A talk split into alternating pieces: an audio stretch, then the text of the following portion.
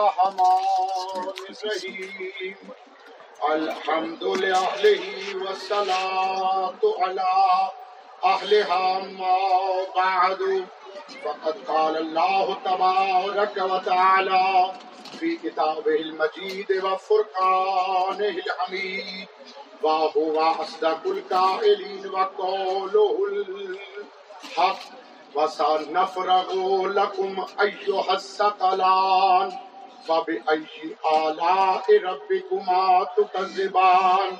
يا معشر الجن والإنس، إن استطعتم أن تنفذوا من أقطار السماوات وما في الأرض. فانفذوا، لا تنفذون إلا بسلطان. فبأي آلاء ربكما تكذبان؟ صلوات بآواز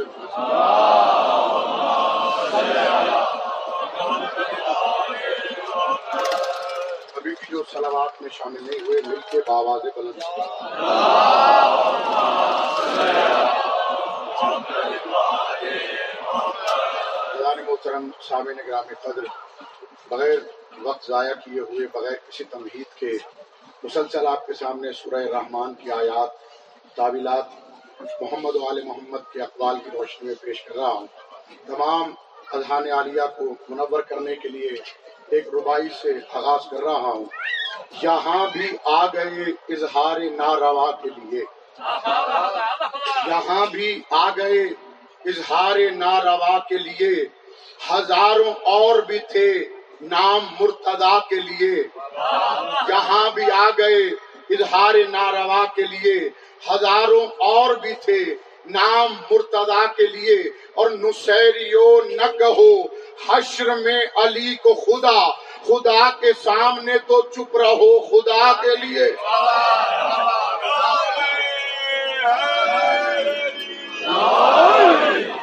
ارشاد خدا بندی ہو رہا ہے۔ میرے بھائی ماشاء اللہ بہت اچھا ذکر کر رہے تھے۔ مسائل بس دو آیتوں کی تعبیر کر کے وقت تھوڑا ہے۔ اور پھر زیادہ وقت آج شہزادوں کے تابوت برآمد ہونے میں چاہوں گا۔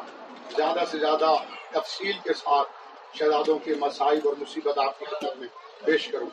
ارشاد خدا بندی ہو رہا ہے صنف رہو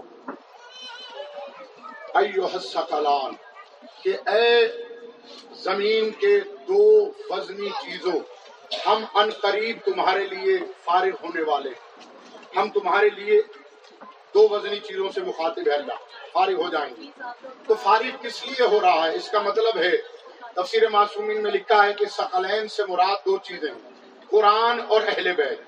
تو قرآن اور اہل بیت پہ جو ظلم ہوا ہے، اس کا انتقام لینے کے لیے اللہ کہہ رہا ہے کہ ہم ان قریب فراغت حاصل کر لیں گے۔ تم دونوں کا انتقام لینے کے لیے۔ پھر آگے اللہ نے فوراً کہا فب رب معلوم ہوتا ہے کہ انتقام لینا نعمت ہے، منتقم آلہ ہے۔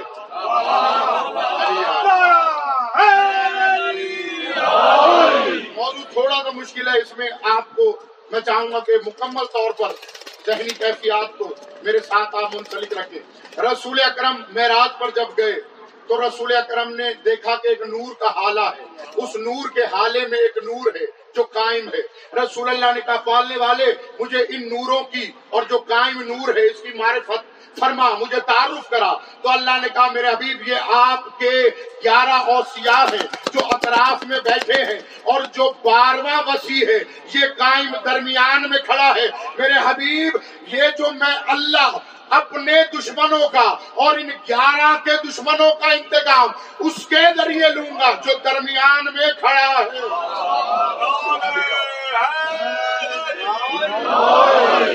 میں اپنی طرف سے تو کوئی بات یا خطیبانہ اشیاء اور آئی ان جملوں میں نہیں کر سکتا کیونکہ قول معصوم ہے۔ قول معصوم میں اضافہ کرنا اچھی بات نہیں۔ پھر ارشاد ہوا، یا معاشر الجن والانس، ان استطاعتم ان تنفذوا من اقطار السماوات والارض فانفذوا لا تنفذون الا بسلطان اب اللہ کہہ رہا ہے، یہ بڑے سمجھنے والی بات ہے۔ اللہ کہتا ہے کہ کیا اے جنوں اور انسانوں کے عقل مند گروہ؟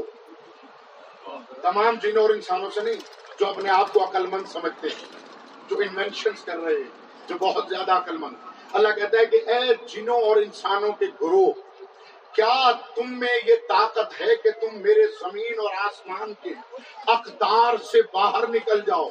پھر اللہ نے چیلنج کرتے ہوئے کہا، فن فضو نکلو بھی۔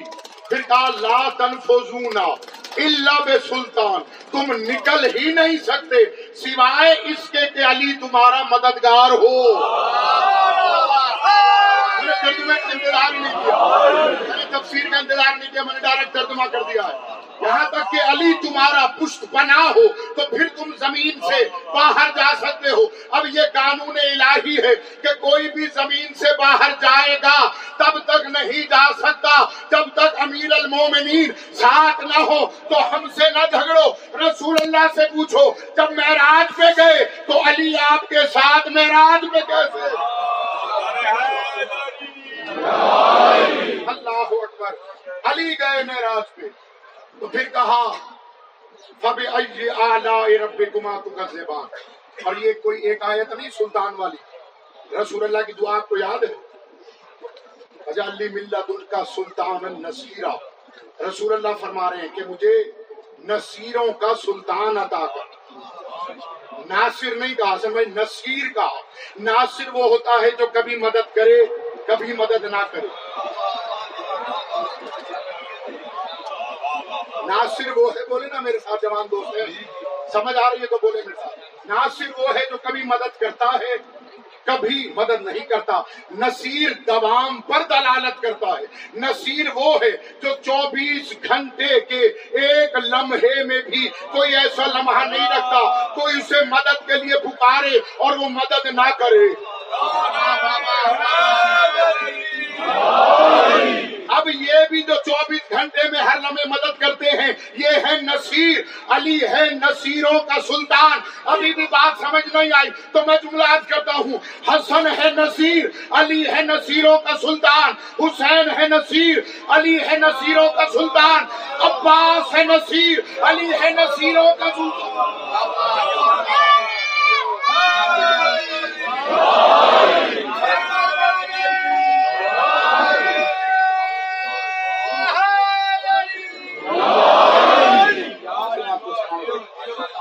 آج کا پیغام میں نے پہنچا دیا ہے۔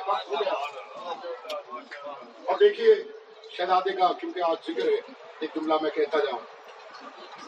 اس گھرانے میں جب رسول خدا صلی اللہ علیہ وآلہ وسلم پہ مشکل بنی، تو یاد ہے رسول اللہ نے ایک مرتبہ پڑھا تھا، ناد علی جب مدھر لگائے تجدہو او نلکا فی النوائے مولا علی کو ایک مرتبہ یہ لقب ملا اون اون کا معنی ہے مددگار لیکن شہزادی کا ایک لال ہے۔ وہ ایسا اون ہے کہ اس نے حسین کی نسبت کربلا میں کی۔ شہزادوں کی مصیبت اور مظلومی آپ کی خدمت میں پیش کرتا ہوں۔ ادادارو شہزادی عالیہ کا اب جناب عبداللہ سے طے پایا۔ جب جناب عبداللہ سے اب طے پایا، نکاح خود مولا علی نے پڑھا، تو اس کے بعد مولا علی نے ایک شرط رکھی ادادار و جناب عبداللہ کو بلا کر شہزادی عالیہ کے سامنے۔ میرے مولا فرماتے، عبداللہ، اس نکاح کی ایک شرط ہے۔ کہا مولا، وہ شرط کیا ہے؟ مایا، جب کبھی میرے حسین کو سفر کی ضرورت پڑے گی، تو آپ نے میری بیٹی کو اجازت دینی ہے۔ اللہ اکبر۔ ادادارو شرط طے ہو گئی۔ جناب عبداللہ نے مثبت جواب دیا۔ شہزادی وقت گزارتی رہی۔ ادادارو ایک دور آیا۔ جب حسین کو کربلا کا سفر کرنا ہے۔ کربلا کا سفر ہے۔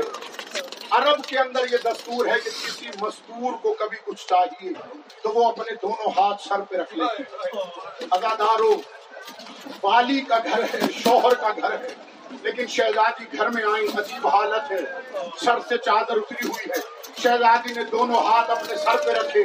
سہنے اتھر میں بیٹھ گئی۔ اداداروں دونوں بیٹیاں آگے بڑی کہتی ہیں بابا آج اما کو ہم نے عجیب حالت میں دیکھا ہے۔ اما سہنے اتھر میں دونوں ہاتھ سر پہ رکھ کر بیٹھی ہوئی ہے۔ اداداروں جناب عبداللہ کی عمر مبارک ہے۔ ستر برس۔ روایت میں لکھا ہے کہ دہن میں کوئی بیماری ہے۔ دہن میں کوئی تکلیف تھی، جس کی وجہ سے جناب عبداللہ مولا کی نصرت کے لیے جا نہیں سکتے۔ اداداروں یہ بات سن کے تڑپ کے اٹھے۔ کیسے ہی سہنے اتھر میں آئے؟ قیامت خیز منظر دیکھا، علی کی بیٹی دونوں ہاتھ رکھے ہوئے سین اتھر میں بیٹھی ہے، عبداللہ دوڑ کے بڑھے، شہزادی کے بادوؤں کو تھام کے کہا، ارے یہ کیا قیامت برپا کر رہی ہے؟ تو علی کی بیٹی ہے، بطول کی بیٹی ہے، میری بیوی بی روک کہتی عبداللہ، میں آج اجازت مانگنے کے لیے آئے ہوں عبداللہ کہتے مانگ، کیا مانگنا ہے؟ میری بیوی نے کہا میرا حسین۔ کربلا کے سفر پہ جا رہا ہے۔ مجھے اجازت دے، میں حسین کے ساتھ کربلا جاؤں۔ اداداروں میرے مولا جناب عبداللہ نے اجازت دی ہے۔ اداداروں خالی اجازت نہیں دی، بلکہ ایک مرتبہ اور محمد کے حجرے میں آئے دونوں شہزادوں کی بابو تھامے بی بی کے پاس آ کے کہتے ہیں، اے علی کی بیٹی، اگر کبھی دشمنوں میں حسین گر جائے، ایک کو میری طرف سے قربان، ایک کو میں اپنی طرف سے آزادار ہو چلی ہے کربلا میں۔